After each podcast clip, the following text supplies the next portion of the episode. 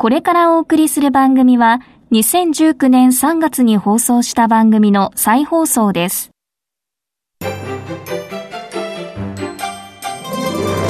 堀道子と寺尾啓二の健康ネットワークこの番組は毎週医療や美容サプリメントにまつわる科学などの専門家をお招きして私たちの健康のために役に立つお話を伺う健康生活応援番組です包摂体サプリメントと MGO マヌカハニーで健康な毎日をお届けするコサナの提供でお送りします。コサナの商品をお求めの際はフリーダイヤル0120-496-537までぜひお電話ください。体の節々が気になりだしたらコラーゲン、グルコサミンを配合した環状オリゴ糖の力シクロカプセル化スムースアップ。お得な定期購入もご準備しております。ご購入は、コサナのフリーダイヤル0120-496-537専任スタッフが商品に関するお問い合わせ、ご質問にもお答えいたします。コサナのフリーダイヤル0120-496-537 0120-496-537皆様のお電話をお待ちしています。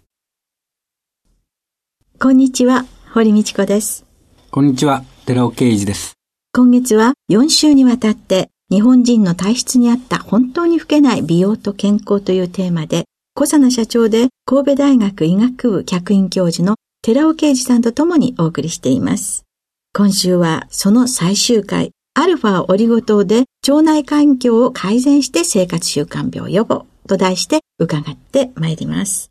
ヒトケミカルについてはね、はい、ずっと伺ってきたんですけれども、はい、アルファオリゴ糖ってなってくると、はい、ヒトケミカルではではありません。ないですよね。今日のお話は、はい、ヒトケミカルの話ではなくて、はい、食物繊維の話をしたい。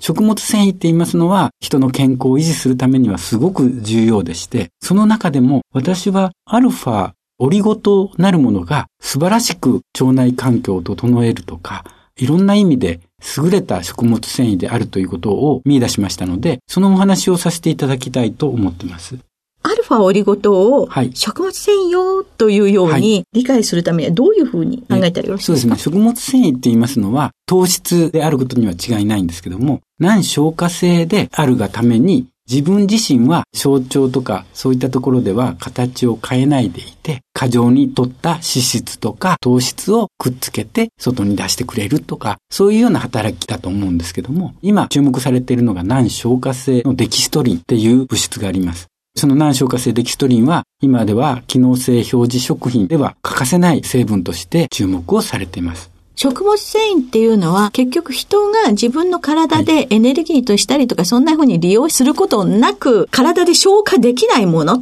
というのの大きなグループ。そうです。それが食物繊維というのの中で、このアルファオリゴ糖というのも食物繊維という捉え方をすればよいということなんですね。じゃあこのアルファオリゴ糖というのは、一体どういうえ通常の難消化性デキストリン、つまりアミラーゼとかそういった消化酵素によって分解されないもの、そういうものはたくさんあるわけですね。はい、で難消化性っていうのは消化されづらいという言葉ですよね。はい、デキストリンっていうのはオリゴ糖っていう意味です。はい、ですから、難消化性のオリゴ糖という意味合いで言うと、食物繊維の中に含まれるわけですけども、その中に環状のオリゴ糖っていうのが3種類ありまして、ブドウ糖が数個集まって輪になったものがありまして、これを環状オリゴ糖って言います。その中で、ブドウ糖の数が6個のものをアルファオリゴ糖、7つのものをベータオリゴ糖、そして8つのものをガンマオリゴ糖って言うんですけども、その中のアルファオリゴ糖は難消化性なんです。ブドウ糖が6個輪っかになってくっついている、はい、これは消化されづらい。はい。はい、ガンマオリゴ糖はアミラーゼによって分解を受けてブドウ糖に変わっていきます。8個つながると分解消化される。はい。ところが6個つながったものは分解されづらいので、これはオリゴ糖に違いありませんから、難消化性デキストリンと位置づけられます。アルファオリゴ糖は消化されづらいブドウ糖が何個か集まったものなので、はい、アルファオリゴ糖は難消化性デキストリンというのの位置づけになると。はい。一般的な難消化性デキストリンに比べて、アルファオリゴ糖はどこまで優れているのかっていう話を今日はさせていただきたいんです。手が横につながったのと輪っかになっているのとでは、どう違うか、はい、ということ？輪っかになっている難消化性のアルファオリゴ糖。はい、これは何がまず違うか。はい。この糖の吸収の抑制って何をしてるかっていうと、通常はご飯とか芋とかトウモロコシを食べた、でんぷんを食べます。でんぷんを食べた時に血糖値は上昇します。はい。これを抑える。で、これが一般的です。はい。でんぷんからのブドウ糖の吸収を抑えるということです。難消化性デキストリンは、ご飯を食べたりすると血糖値が上がってこない。ところが、アルファオリゴ糖はそれもできます。もう一つできるのが甘いものを食べた時なんです。スクロースって言いますけども、砂糖を食べた時にもブドウ糖に分解されて血糖値は上昇するわけです。甘いものを食べても血液のブドウ糖の量は増えるわけです。そのブドウ糖の量も抑えてしまう。難消化性デキシトリンが、でんぷんをグルコースにするところを抑えているっていうのは、アミラーゼっていう酵素を阻害しているって言います。つまり、でんぷんからブドウ糖に変わらなければ体の中に入らないわけですから、その消化酵素の働きを抑えることで血液の中にブドウ糖を入れない。はい。アルファオリゴ糖はそれもできるし、もう一つ砂糖分解酵素スクラーゼって言いますけども、その働きも止めることができるんです。つまり甘いものを食べた時にも血糖値の上昇が抑えられる。私たちがご飯を食べたり、はい、いろんなものを食べた時に、それで血糖値が上がるグルコースが吸収されていくにあたっては消化されて、はい、本当に1個のブドウ糖にならないと体の中に入ってこない。はいそれを作り上げるのに、ご飯だったらアミラーゼという酵素が働きます。砂糖だと2糖で2個くっついてるんだけど、はい、甘いもの取って血糖値が上がるのを抑えるっていうのは2糖のままにしとけばいいので、はい、アルファオリゴ糖ができる。砂糖の甘みって人はすごく好きなんです。はい。でも甘いものを取ると血糖値が上がる、太ってしまうっていうようなところから人工甘味料っていうのができました。はい、でも甘みがちょっと違いますよね。違います。うん、ですから砂糖は食べたいんです。で、砂糖 10g 入れた飲料を用意します。はい。それを飲んだ時の血糖値がどのくらい上がるか。10g はそのまま 10g 入れておいて、そこに 1g のアルファオリゴ糖を入れてやるんです。はい。そうすると、血糖値の上昇が30%ほど抑えられるんです。甘みは甘みは 10g そのまま入れてますから、そのままです。甘みは感じて、血糖値は上がらない。はい。アルファオリゴ糖というのは血糖値の上昇も抑えていくという砂糖の負荷試験で調べられた。そうですね。糖質に対してはそういったことで。はい、もう一方の脂質ということに関しては。脂質の方もこのアルファオリゴ糖は通常の難消化性デキストリンに比べて素晴らしい効能がありまして。はい。アルファオリゴ糖は悪い油といい油を選択するんです。で、いい油はそのまま DHA とか EPA とかオメガ3脂肪酸。これは体の中に入れる方向に働くんです。必要なオメガ3系、はい、動脈硬化予防にもいいという。オメガ3系の不飽和脂肪酸は体の中に入れる。はい。一方で、体にとって良くない飽和脂肪酸っていうのがあります。はい。この飽和脂肪酸はくっつけて排泄する方向に働くんです。ですから、通常の難消化性デキストリンに比べると、そこも糖質だけではなくて脂質の点でも有利な点になります。オリゴ糖が入っている、これは必ず記載してあるものですか？必ず記載してます。アルファシクロデキストリンっていう言葉であったり、感情オリゴ糖であったり、そういった言葉で記載されてますから、そこら辺を見られるのもいいかと思います。難消化性デキストリンという形で書いてあるものがあるのか、それとも。アルファシクロデキストリンと書いてます。じゃあ、アルファシクロデキストリン、アルファオリゴ糖というような形で、はい、書かれてたら大丈夫です。はい。っていうのの作用の双壁というのが、血糖値の上昇を抑えるということと、脂質の吸収を抑えるということ。はい。これ以外にも何かあるんですか？あと、プロバイオティックスという言葉がありまして、そのプロバイオティックスっていうのは乳酸菌飲料であったり、ビフィズス菌であったり、腸内で善玉菌と呼ばれているものを摂取するそれがプロバイオティクス。プロバイオティクス。で、もう一方はプレバイオティクス。難消化性デキストリンは消化されづらいものですから、小腸の中では分解されないわけです。はい、でも大腸の中に行って、腸内細菌に出会って、腸内細菌の餌になるわけです。プロバイオティクスがその難消化性デキストリンを食べることによって、プロバイオティクスを増やす、乳酸菌を増やすというものです。餌が来ました。はい、これを餌として利用できる菌と、餌として利用できない菌と。があるということですね。はい。そのことによって、善玉菌が増えていくのか、悪玉菌が増えていくのか。あと、善玉菌とか悪玉菌だけではなくて、日和見菌っていうものがありまして、こちらの方のお話もさせていただきたいんですけども、はい、まず私どもで検討しましたのは、アルファオリゴ糖をマウスに対して検討したデータがあるんですけども、はい、マウスに対して普通の食事を食べさせた。はい。そして一方で高脂肪食を食べさせた。はい。で、高脂肪食なんだけども、そこにアルファオリゴ糖を食べさせた。はい。この3つの群に分けまして、食べさせたんです。はい。そうすると、正常食を食べさせた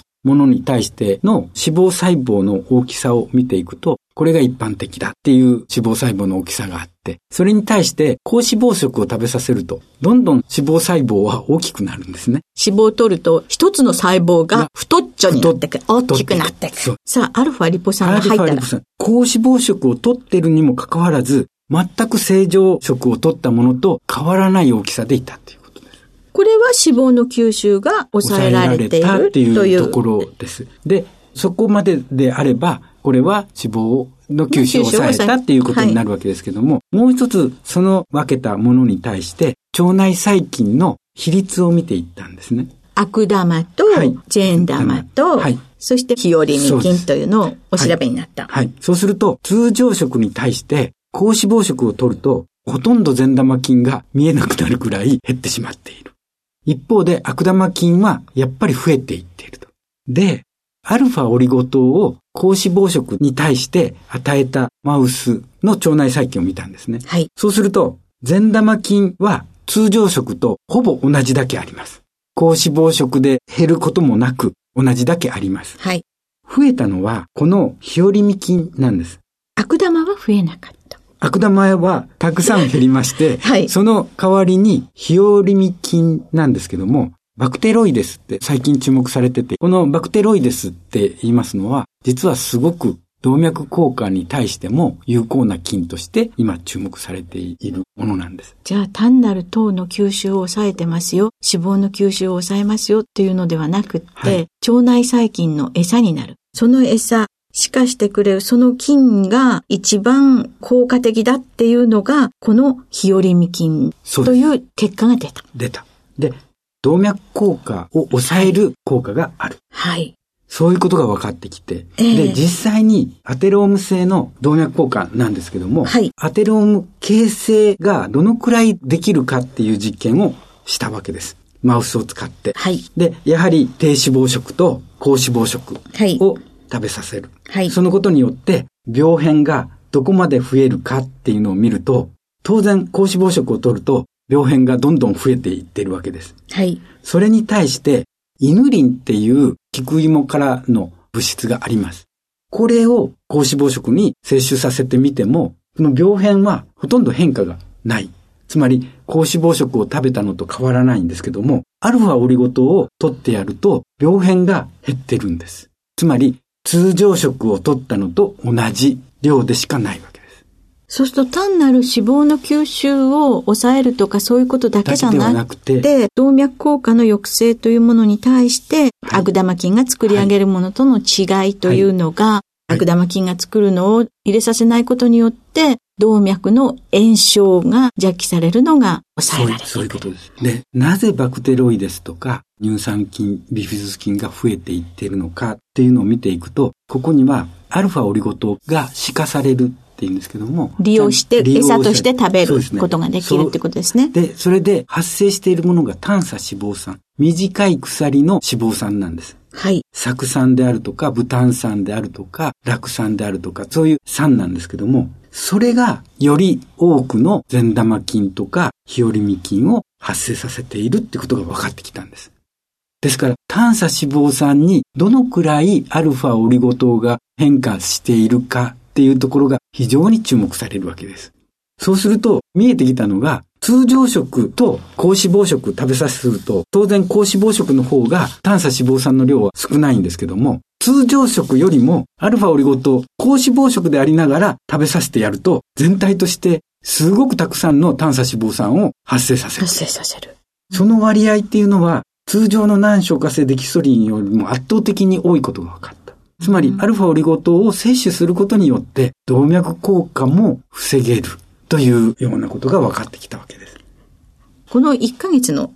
放送をまとめていただきますと、はい、どういうことが言えるんですかね？結局、日本人の体質を改善させて、いつまでもきっちりと自分の体は自分で守り、自分で動ける体を維持していくためには、タンパク質が非常に大事だ。そのタンパク質を維持するためには、20歳から減っていってしまうヒトケミカルを摂取すること。これが一つ大事。そしてもう一つ大事なのが、食物繊維の中でもアルファオリゴ糖を積極的に摂取することによって、そういった病気にならない体で維持するということが大事だろうと思います。痩せるための食事制限は危険。筋肉を鍛えて基礎代謝を上げて、はい歩くのは筋肉を鍛えることにつながりを、二、十、歳を過ぎるとヒトケミカルを摂取しましょう。はい、食物繊維のアルファオリゴ糖というのは腸内環境をきちんと改善をして、はい、いい菌はもちろん増やしてくれるけど、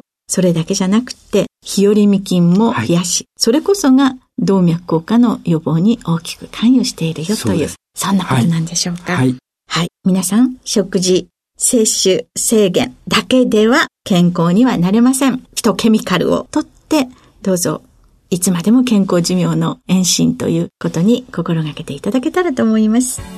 今月は4週にわたり日本人の体質に合った本当に老けない美容と健康というテーマで小佐奈社長で神戸大学医学部客員教授の寺尾啓二さんとともにお送りしました寺尾さんありがとうございましたありがとうございました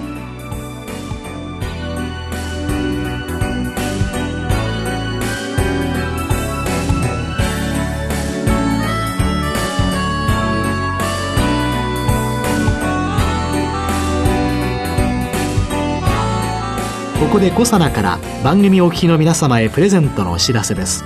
1日摂取量に制限がなく無味無臭のアルファシクロデキストリンを使用した新しい食物繊維コサナのピュアファイバーを番組お聞きの10名様にプレゼントします。プレゼントをご希望の方は番組サイトの応募フォームからお申し込みください。コサナのピュアファイバープレゼントのお知らせでした。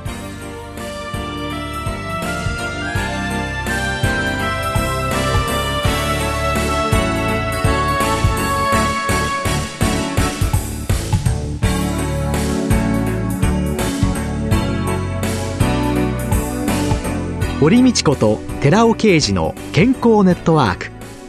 この番組は包摂体サプリメントと MGO マヌカハニーで健康な毎日をお届けする「コサナの提供」でお送りしました。